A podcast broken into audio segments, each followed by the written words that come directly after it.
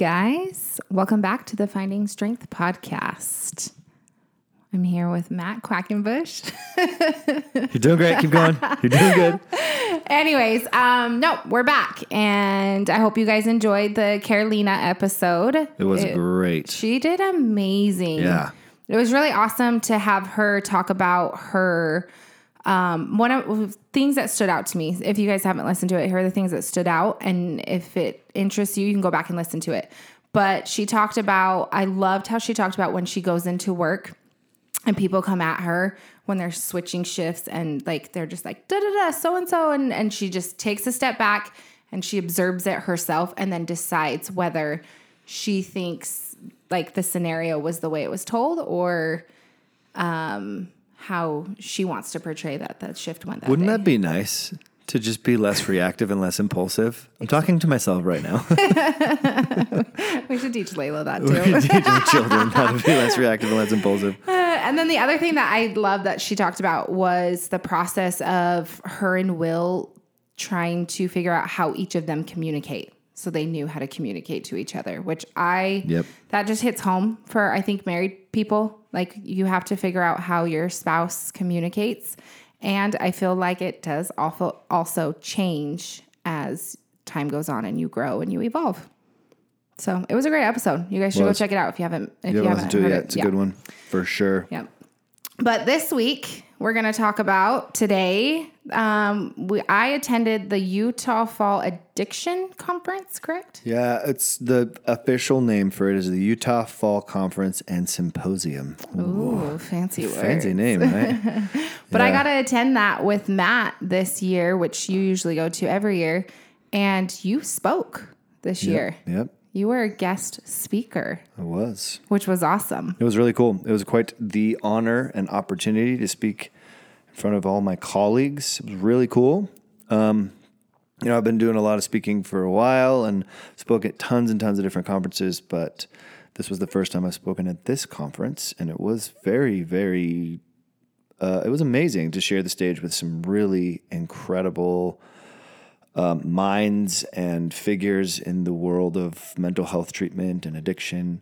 It was pretty great. I really enjoyed the experience. And it was cool to have you there and our friends came. Yeah, and that was cool. It was cool to see some of my past colleagues and stuff like that. It was pretty amazing experience. It was a lot for me. It was. Well, here's the thing. This is something that I do. We're sitting there. Story time, right? We're sitting there at the table, and Brittany's like, wow, how much longer do we have? I'm like, it's long, huh? She's like, yeah, this is kind of hard because it's not easy to sit there for 2 full days and just listen and learn and take notes. Well, and you're learning about, like... You're not just learning about surfacey stuff. Like it's intense. Learning about the brain. I was learning about receptors and how like, some drugs like work here and there. And I was so fascinated by it, but I also was like trying to absorb as much information as possible. And I remember looking over at Matt and just being like, I have the biggest headache, but it was incredible. Like I cannot believe some of the people that were there and how genius they are and how much they know. You guys, it's so awesome to know that there are people that come together for our state of Utah and they educate all these therapists with the latest like versions of therapy or the things that they've learned about the brain. And they teach this to all the therapists who attend and try to make our therapists awesome and better and help out our community. And it was really cool to experience that and be able to be there with you and kind of understand what it is that you do a little bit more too. 'Cause you're right. Like you go and you speak a lot, like you're gone a couple times a month doing this. And it made me gain some more empathy for you and how much you work. Thank the Lord for empathy. Well, 'cause there's this perception like I'm going off and I'm out like freaking hang out with my friends and going to all these fancy dinners. Which is like a small part of it, but really it's freaking hard, but it's beautiful and wonderful and amazing. And it's such an incredible opportunity that I'm so grateful that I get to experience so regularly to be, a part of this movement to change the way that we view ourselves. Yes. And that's what it really is that mental health professionals are trying to do is, and you saw a lot about this at the conference too, right? Like the way that we see ourselves is really important, right? Yeah. And one of the hardest things to do is change the way that I see myself.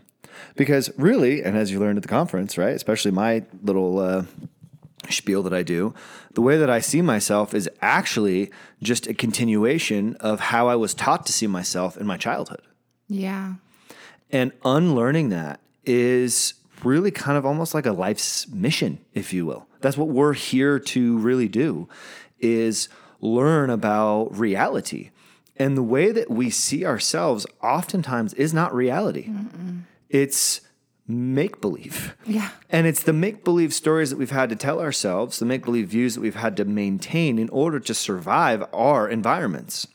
And a lot of times what people do is they will blame themselves and believe that they are worse than they are. And you kind of have to do that in order to survive your environment. And what's really cool is this weekend, what got talked about a ton was how that changes the way that the brain works.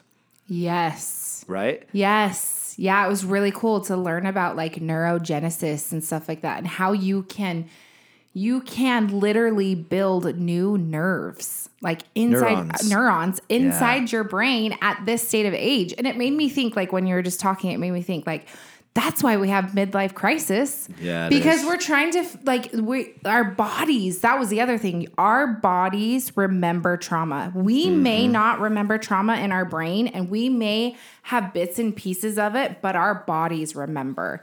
And I think that's kind of what spikes it is like our bodies go into this crisis mode, and then we have to look not outward, but inward. And it was really awesome to learn how the brain works with that and how the brain really is like a computer. It's like a processor. And our brain has to work with our body. And the way that we align that is what we do in our everyday lives. Yeah, your brain has been conditioned to work with your body in a certain way. And that certain way might not be conducive for your happiness. Yes, exactly. And so it's something where you got to go inward and you got to figure out what is it that works for me, not what was taught to me, right? On. We got to back up. You have to realize first thing you have to do is go inward and actually understand how you see the world. You can't change something until you understand it. Does that make sense? Yes. Oh, 100%. So the hardest thing for people to do is to become aware of their shitty thinking and their behaviors that are unhelpful and their physiological reactions that are happening in reaction to memories of the past. Yeah. That's a lot that I just said. Yeah. Okay. Do we need to break that down? Yeah, let's break it down. Okay. So first things first. Okay. You do stupid stuff. I do stupid stuff. Not you, Brindy, you listeners. Brindy never does anything stupid. No, I don't. We all do stupid things that are completely unhelpful, that make our lives worse, that actually bring about a lot of pain, that hurt other people, that hurt ourselves. I don't want to continue doing these things. Nobody does because they bring about pain. But the problem is what we do is we go around numbing the pain that is a result of my stupid behavior. Yeah. And therefore, I never learn. So really, the thing that's meant to teach us the most about our life's experience and motivate us to change is pain and suffering. And so one of the very, very first things that we have to do as human beings is be okay with the hurt. Get comfortable with being uncomfortable. You got to be able to sit in suffering. And this is why the main the number two thing that I freaking preach like a preacher on Sunday is mindfulness. Yes. Mindfulness. You have to be mindful. Living a life unmindful, an unexamined life is not a life worth living. Well, let's break down being mindful, right? Because I feel like some of our listeners are thinking, okay, mindfulness, you think about where you're at in the moment, but it's not just in your brain. This is what I learned a lot this weekend was brain and body. when you're mindful, you have to not only concentrate up in your head, but you also need to feel in your body. It's both. And so when you're being mindful, not only are you aware of where you're at, but you also are aware with, like, maybe you're sitting on a chair and you can do like a body scan and you feel every part of your body that is touching that chair, and you align your mind and your body with where you're at, and you can feel exactly what you're feeling in that moment, not having your head thinking about something in the future. I mean, that does happen. And so this is why you have to practice it, so you can be in the moment. Yeah. Correct? Because the thing that you're doing in that moment is you're hopefully examining who, what, where, your, what are you examining? My answer would be what I feel like I do when I'm mindful is my true self. Yes. Am I staying true to my true self? Am I feeling my true self right now? Am I feeling Brindy? What you're hopefully doing, okay? So mindfulness has three components, and I'm going to break them down for everybody. Component number one, an intention to cultivate awareness, returning to it again and again and again, okay? So I have this, I sit down and I go, okay, my job right now is I'm just going to get more aware of what? Of what's going on inside of me. What yes. It feels like. Inside of you. Not aware of what's around you, well, correct? How my body inside of me is responding to what's around me. Okay. So it's both. It's both, yeah. It's all of the things. So what this does, what meditation, what mindfulness, what sitting, what being does, is it brings into our awareness what's actually going on at present. So that's the second very important piece of the puzzle, right? So first, intention to cultivate awareness, return to it again and again. Second piece is pay attention to what is occurring in the present moment. So you got to be mindful of right now, here, in the present. Simply observing thoughts, feelings, sensations as they arise. I'm observing them. I'm witnessing them. They're not happening to me.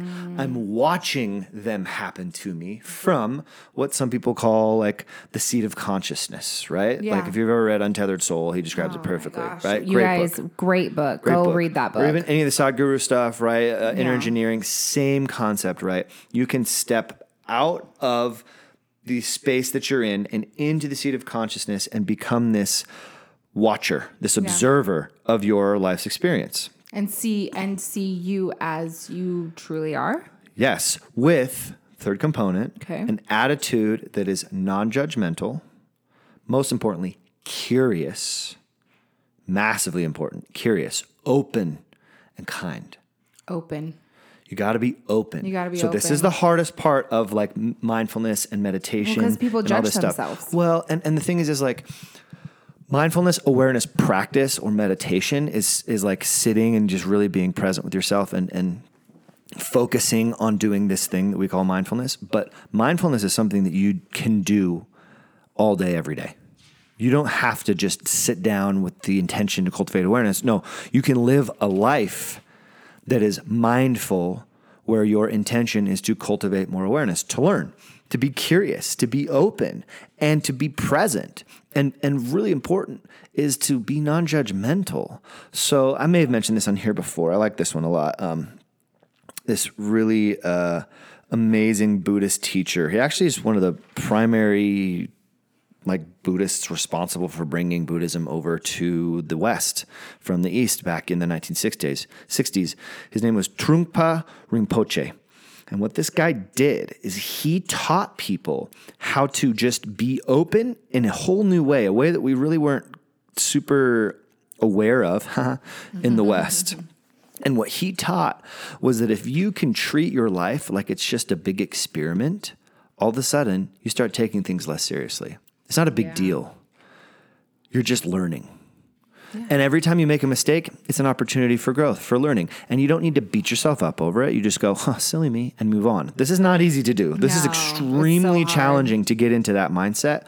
But that's the end game goal of mindfulness is to be able to examine with openness, trying to become more aware of myself and what I do and how what I do creates consequences. If I'm doing something dumb over and over and over and over and over, and then I expect a different result, right? We all know that is the commonly accepted definition for insanity.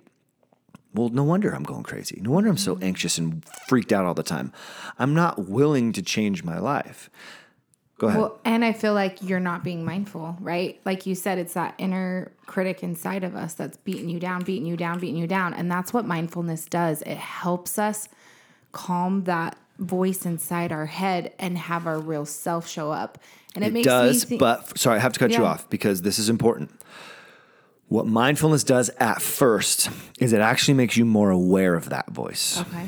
Well, and, yes. And it gets louder. Yep. And you become more aware of the negative thinking in your head. Yes. So this is why mindfulness in the beginning is so difficult for people, because most of us try to shut off that noise. That inner critic, we call it. Yep. And when you start being mindful, you start becoming aware of what that inner critic is telling you. And eventually with practice, you learn to listen to that inner critic and you learn to understand that maybe that inner critic has like some good intentions to like make you better. Well, and with practice, you can quiet that voice. And but it takes time. Sometimes that inner critic is, you know, trying to help you, even though like sometimes it's being negative and stuff like that, but it's trying to protect you. Yeah, right. According to Internal Family Systems theory, which is one of the main theories that I use in my practice, always trying to help you. Yeah. There's no such thing as the inner critic ever doing something not to help you. Always, always, always trying to be a helper to you and make you aware of things that you are not aware of. So in the journey to cultivate awareness, one of the most important things you can become aware of is your own negative thinking. Yeah, that's so for those of you who don't know, I am a life coach. And that's the first thing that I do with my clients is I have this printout of the 10 common native thinking patterns and how you can change them. That's the first thing we work on in my session. So I'll kind of give you an idea of how it works. There's a story that like goes with it that gives you an idea of like how this tool works, and hopefully you guys can use it. But in India, when training elephants, handlers begin by chaining one of the elephant's legs to a tree. Over time, they gradually decrease the size of the chain until all it takes is a flimsy string to hold the elephant. It's not the string that restrains the massive animal. It is his mind. We do the exact same thing. And so the more that we are aware of our negative thinking and the more that we can call out our negative thinking as we're doing it and recognizing it and like pulling it out like, okay, I'm so stupid. Okay. Thank you, brain, for trying to like help me out here and like know that in this situation I'm being stupid, but I need you to take a step back. And just recognizing it, and then you can start changing those patterns. And instead of being like, oh, I'm stupid, it can turn into, oh, I did a stupid thing. And then that's when self-compassion can come in. Mm-hmm. And be like, oh, well, then let's do better next time. Brilliant. So when you notice negative thinking, there's like a step-by-step process that is very helpful. So we'll use your I'm stupid as the negative thinking that shows up, right? Which is actually a really common one. We actually know that there's like kind of 5 categories really of negative thinking that show up most frequently. And the thinking I'm stupid is in one of those categories, right? It's the idea that I'm worthless or not valuable or unimportant, right? And so all of a sudden, I'm stupid shows up in my head. But really, if you'll notice, what's really interesting about the I'm stupid thing is it's never I'm stupid, it's you're stupid. Yeah. Because guess who? So you have to understand who is this thing saying you're stupid? Number one. Number two, who is this thing saying you're stupid talking to? It's a really interesting concept, right? And mindfulness allows us to step back, like you said, and examine. Let's just cultivate some awareness. Let's just be open to this idea that there's a voice in my head telling me that I'm stupid. Well, that's not me. What is that? That's the mind. Yeah. And so the thing that you're ask your clients to do is you ask them to say, hey, notice, be aware. Mm-hmm. That's not you talking. Nope. That's a habitualized behavior. Mm-hmm. And if you go real deep with it, there's learned. When you were little. And sorry, moms and dads out there, but this is the gift that you give your children, unfortunately. The gift that you were given by your parents. And people like to argue with this and disagree and all this stuff, but the more and more we research this idea that the way you grew up influences your later life, the more evidence supports this theory. Evidence to the contrary is not really being discovered right now. The more we understand about the brain, about neurobiology, about human beings, the more we understand that the first 15 years of your life really created your entire paradigm for how the world works, really, and how it's supposed to work. Right? Yeah. And so between the age of 0 to 15, I learned somehow that... my mind learned somehow that calling me stupid was helpful. Yeah. Well, because what it does is your brain's job is to hold on to it and learn that it's trying to protect you in the future from something bad. So, great question. So why would your mind call you stupid if it's trying to protect you? What's its intention here? Mind says, you're stupid. Why? Mm-hmm. What's it worried about? If you don't think you're stupid, what could happen? I think, well, what it protects you from is like maybe you doing something in the future that would make you look stupid. But if you don't do it, then you don't look stupid. But then it's holding you back from doing things that you truly want to try and do. So the mind's primary responsibility is to impede you, to inhibit, to keep you from acting. Notice that. Yes. Yeah. Right? Yeah. That's what your mind at its most fundamental is designed to do. Keep you alive through inaction. So guess what the number one thing your mind is going to want you to do? Stay home. Yep. Don't change a damn thing. Sit down, veg out on Netflix, eat a bunch of comfy foods, make you feel super good, pity yourself, be a little whiny, bitchy person, right? Sorry. That's the thing I tell when I go and work with my addict clients. This is the thing that I tell them. I say, your mind wants you to be a whiny bitch. Yeah.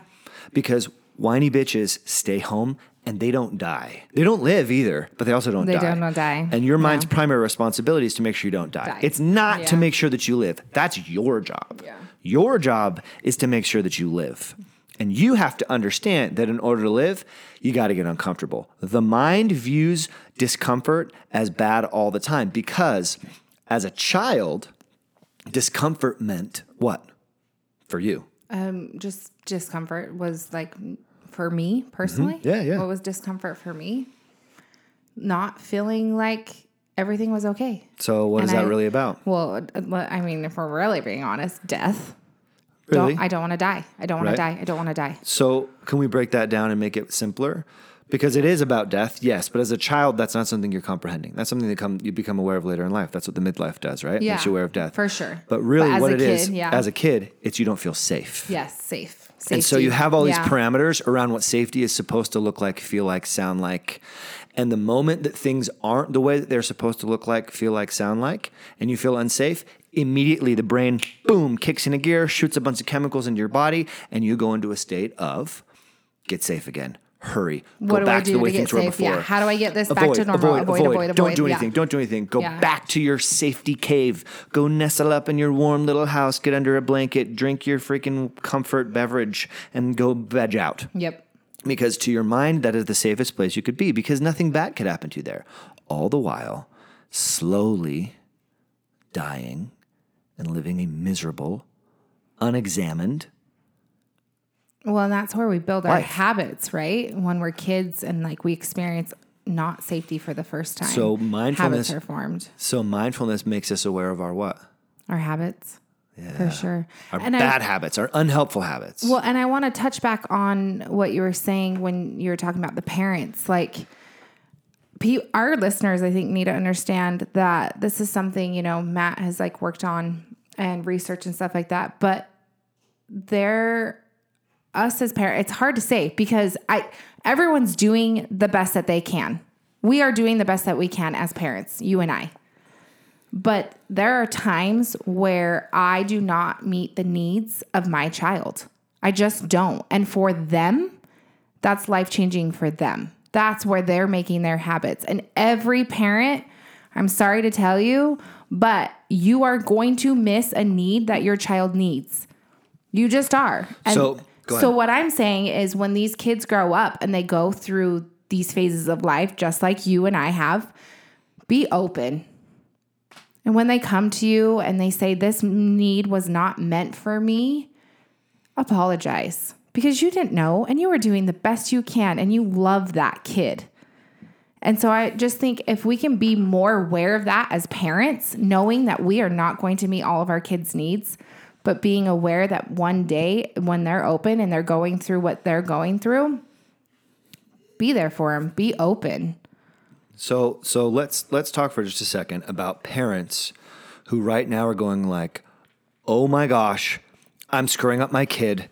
I'm a horrible parent, because for sure your inner critic in your brain is telling you that right now to inhibit you from change, because change is bad according to your brain. So here's what we have to do. We have to understand that there's a light side and a dark side to every piece of information. Okay? Yeah. The light side to this awareness is, right? The light side to this awareness that I do harm to my children with my shitty parenting is to make me more aware of the shitty things that I do to my kids so that I don't hurt them anymore. The dark side to this is now I don't parent. I don't hold boundaries.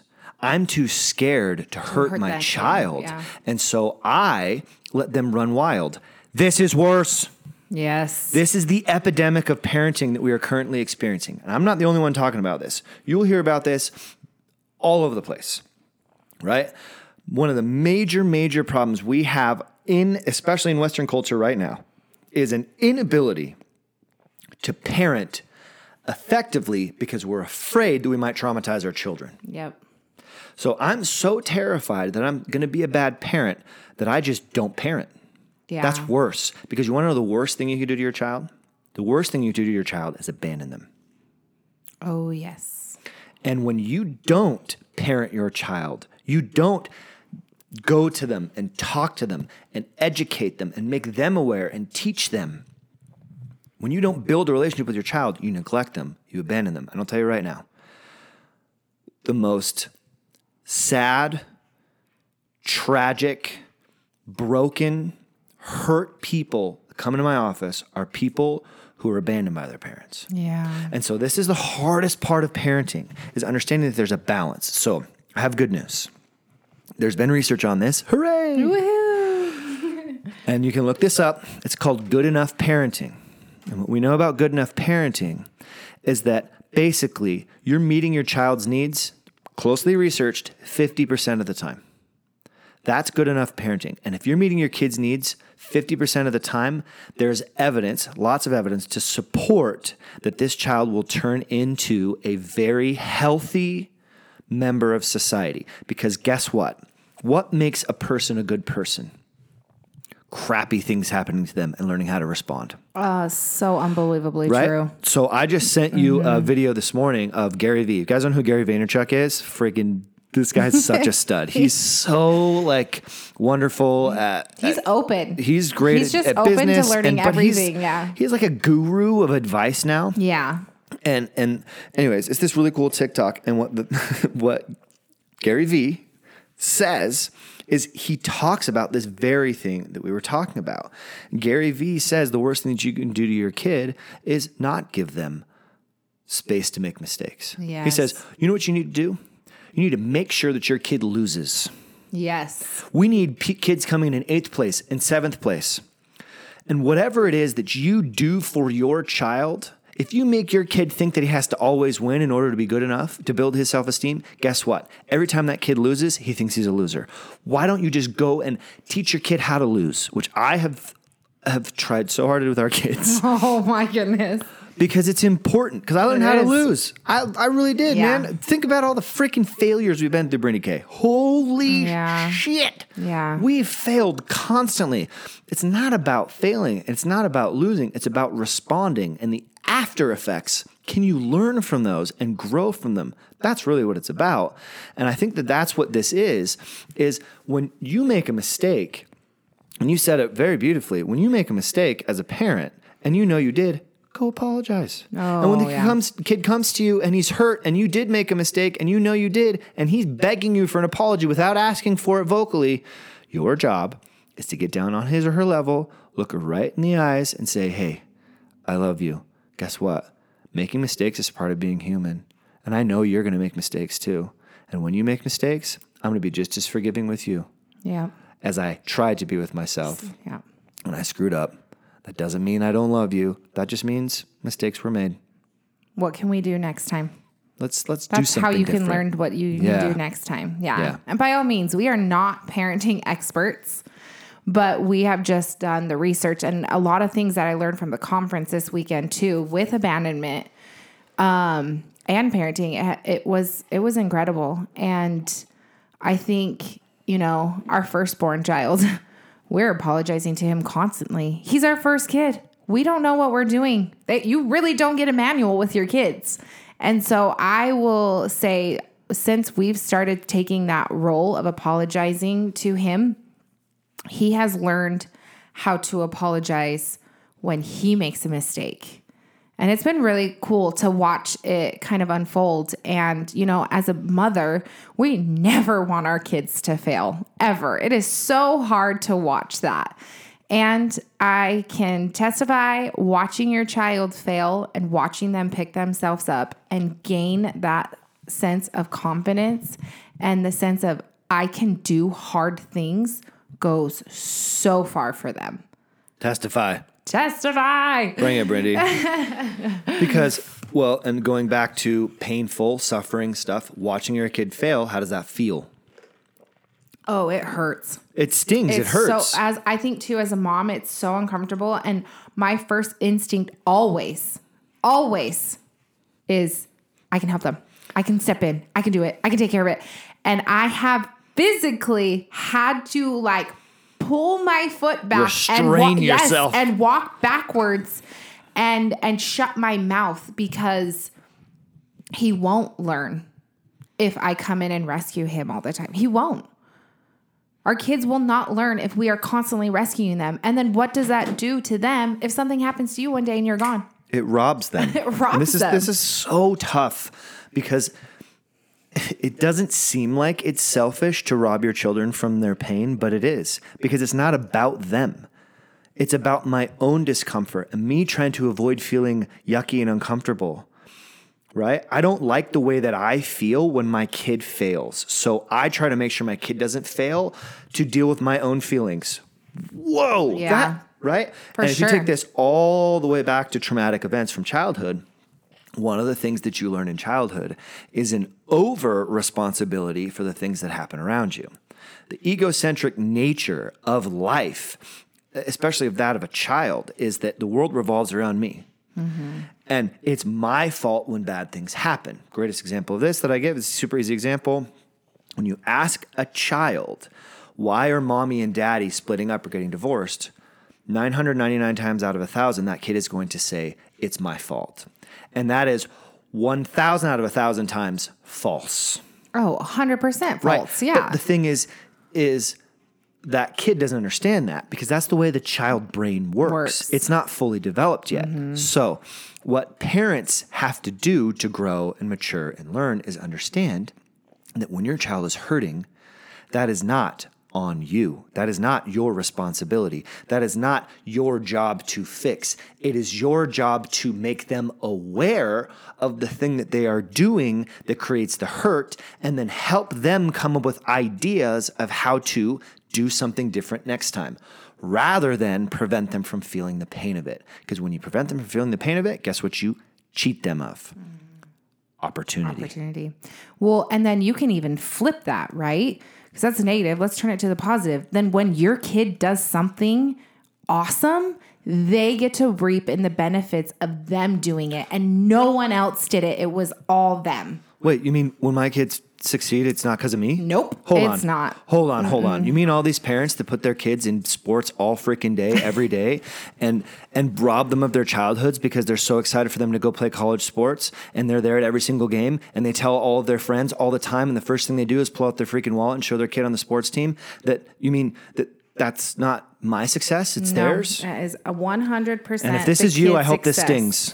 I don't care. I'm serious. I hope this stings, because the saddest thing, gosh, is getting adults in my office whose parents lived vicariously through them and watching them break down because they realized that their parents didn't understand how important it was to let a child be a child.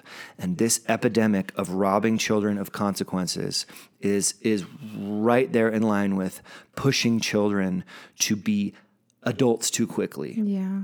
And this is delicate, scary territory. Well, and taking their win.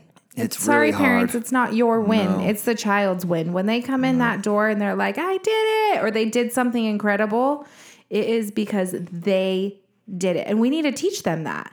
Even like when they're feeling sad, they need to figure out how they can get through that. We are just, in my opinion, we are just a vessel for our kids. And we're here to hopefully teach them how to be contributing citizens to society, and that one day they can go out on their own. And guess what? When they go out on their own, they're going to mess up too. And the whole point is to teach them, hopefully, to figure out how to clean up the mess up and to get through it, and teach them self-compassion, because we all mess up and we all need to love ourselves with our mess ups. And we need to be nicer to ourselves. We need to be more aware of our inner critic, our negative thinking, and change it to positive thinking. Because the nicer you are to yourself, the more willing and open you are to change. 100%. Because if I'm really, really mean to myself and I think that I'm a terrible, horrible piece of crap, I'm not going to change. That's just how the brain works. The brain habitualizes responses based off of reward, right? Not off of negative consequences. Yeah. You ingrain more deeply behaviors and habits when there's a negative response at the end. If you are beating yourself into submission toward change, the likelihood of you changing is way smaller than it would be if you were to reward yourself for positive growth style changes. And that's applies to parenting perfectly, because the thing that you're trying to do with your kid is understand that, hey, when you are successful and you have a win, look what you've done. Yeah. Own it. This has nothing to do with me. Sure, I'll support you all the way, buddy. I love you, girl. Whatever you need from me, I got you. I'm not going anywhere. I'll never leave you. I'm never going anywhere. I will never abandon you. That's your job. And then the next thing is, however, there are moments where I will stand right by and watch you suffer, and I will let you figure out how to navigate through suffering. And I'll hold your hand, but I'm not going to do it for you. Yeah, that's when we sit with them in the suffering. You can sit with them in the suffering. That's actually a beautiful thing. That's how we teach our kids empathy. Yeah. Well, and this applies to me too. Oh, yeah. I don't need to rob myself of my suffering and try and numb it away. You need to feel it. Avoid it, right? Yeah. And that's this conference this weekend. Like, how many times, because it's an addiction conference. Yeah. Yeah. How many times did you hear stuff about this very idea that we avoid our problems? Almost every conference. And it was incredible. It's almost like, the cliches, like you said last time, the cliches are cliches for a reason. But it was insane, the process of each of these incredible psychiatrists, doctors, therapists. Like, you guys, these were stand-up people with really awesome educations who have done research.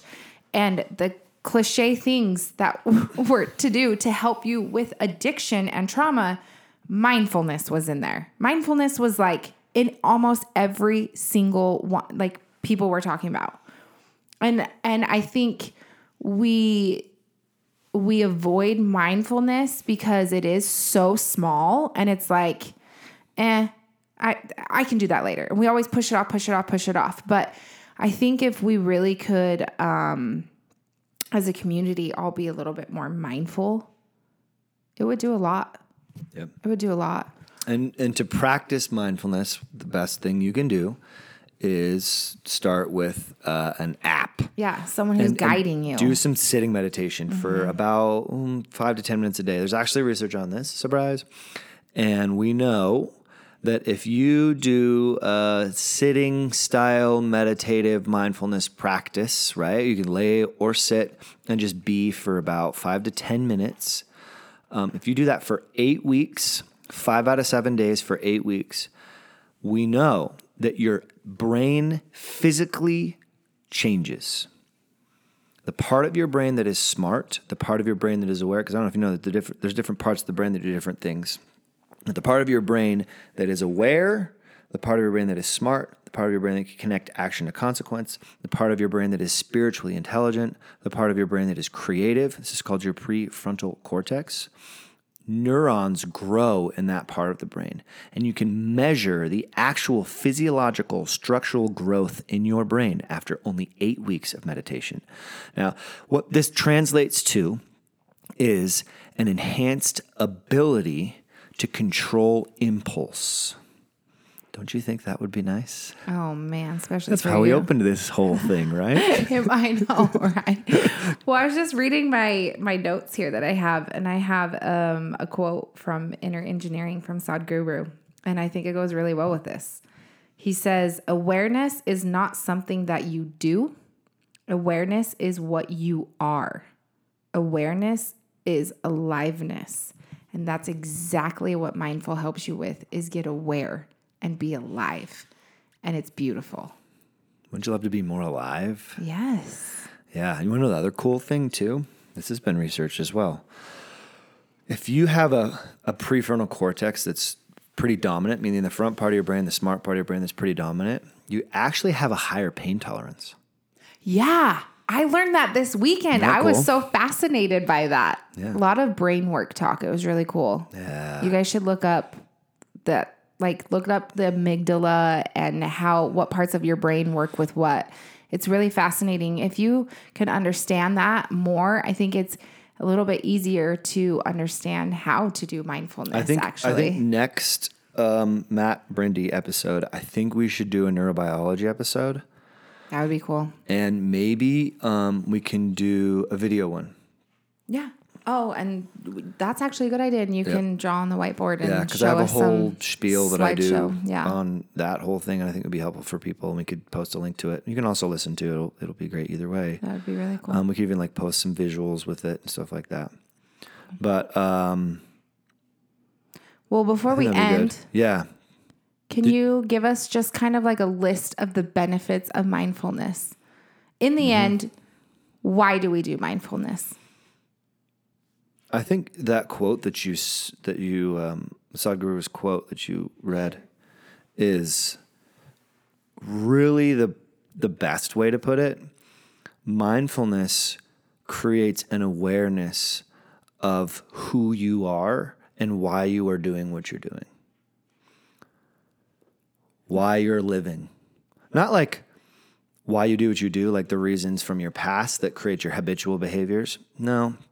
More the why behind what you do. What is your motivation for living? Why do you continue on living in this very difficult, painful experience? Why? What are you doing? What are you creating? What's life about for you? And what means the most to you? It helps you understand meaning, which is really, in the end, what is your purpose? You know? Yeah. And there's this, big, huge question. What is the meaning of life? Mindfulness brings you an awareness of what it means to be alive. Well, it can kind of help you find your why. I think mindfulness can help you do that. It does. And really, without getting too, religious, I want to highlight the importance of being mindful, because one of the most common religious practices that we are, asked to do is prayer. Well, if you change your intention when you pray to be more of a listener than a talker, that's mindful. Okay. Does that make sense? Yeah. Because instead of sitting there and asking for things. Because a lot of prayer is, hey, yeah, I'm really grateful and here's all the stuff that I need. Okay, bye. Well, when you really start to dig into what prayer is, it's actually more mindful, more meditative than you realize. Yeah. If you can sit and listen and be open to the will of God for you and let God speak to you, if you will, isn't that what mindfulness is? Aren't we saying the same thing? Isn't that meditative? The voice that's within me is God, essentially. Yeah. And how does God speak to you? Yeah, through your heart. And then when you get mindful, you can really hear that. Yeah. Yeah. Because all the noise kind of slips away and you're able to be really present and you're able to really be connected to your higher power, which we heard a ton about at this conference, right? A ton at this conference. Holy moly, 12 steps, 12 steps, 12 steps. Yeah. You guys haven't read the 12 steps. They're amazing. Yeah. But the whole really cool idea behind the 12 steps and the 12 steps, Alcoholics Anonymous and Narcotics Anonymous and all this stuff, the whole idea is to help these people who are just in this dark place to open up to the idea that there's more to life than just you. Yeah. Yes. Oh, 100%. And that's one thing that I loved about the 12 step. I think it was Brian T's. Mm-hmm. Is that correct? I say it right? My buddy Brian. Yeah. Good guy. His story's cool, right? Oh my goodness. You meet this guy and you're just like, I want to be friends. We should get him on here. Yes. But one thing that he said to me that really, really stood out was connection is spirituality. Yes. And and that's big in the 12-step community, right? Is connection, is helping each other. We are all here to help each other. We are all going through the same thing. We all experience the same emotions. And so if we can connect with each other, then we can all help each other. And isn't that what it comes down to? Yeah. And the cool part about connection too, is there's connection to you and me, connection to our relationship. Mm-hmm. There's connection to myself. There's connection to my ancestry, right? Yes. To my history, to my parents, to where I came from, to where I'm going. Connection is huge. And so that's why connection and spirituality are essentially synonymous. Oh, because all connected. Really, what's the thing that I'm trying to be most connected to? Myself. Now. Yeah, right now. I want to be connected in this moment. The moment. And the way to do that is to be connected to myself. And when I'm connected to the moment, guess who I'm most connected to, or what I'm most connected to? God.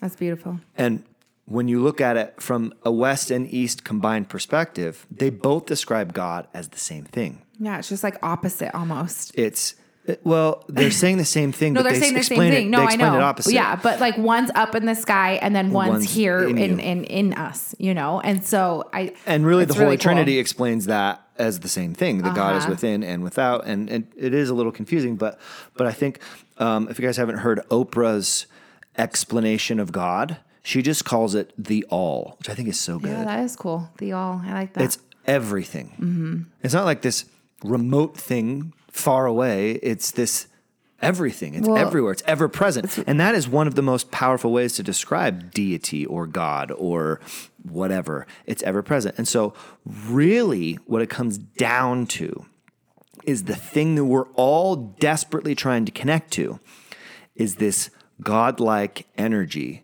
that we call love. Oh, for sure. 100%. And so mindfulness connects me to love, makes me more loving. Yeah. More kind and more open to connect with somebody and share that loving and kindness. And connect to myself. Because the person I need the most in my life is me. Yeah. And this is the hardest thing to get people to freaking understand, because everybody's always trying to be like, well, I need something from this person. I need something from that person. I need something from this person. But what we really need desperately is a connection with me. And understanding that I was born with everything I need. Well, and I was just going to say that you were born with everything you need. You don't need anything from anyone else. Yeah. It's beautiful. This could be a whole nother episode too. Oh, for sure. We could totally go into this. This is why we do this. But this was amazing. Thank you so much for letting me come with you this weekend to the Utah Thanks conference. For coming with me. It was really cool to have you there. It was amazing. And we will definitely have to get Brian T's on here. That would be awesome. Brian would be a rad guest. It would be fun to get a couple other people. Dr. Watson would be a cool guest. Yeah, he was amazing too. Yeah. I learned a lot about the brain from him. That was really cool. Yeah, he's smart, dude. So, anyways. But you guys, try out mindfulness, please. There's so many apps that you can download. There's Calm, there's Headspace. They even have stuff on Netflix. Just give it a try. Give yourself 2 weeks. Give yourself 14 days. And then make a judgment on it. You can't understand something unless you understand it. And if you want to understand it, you got to give it a try. Yep. And then you can make a judgment on it. If you want more information on mindfulness and how to practice it, or if you want to somehow work with Brindy, reach out.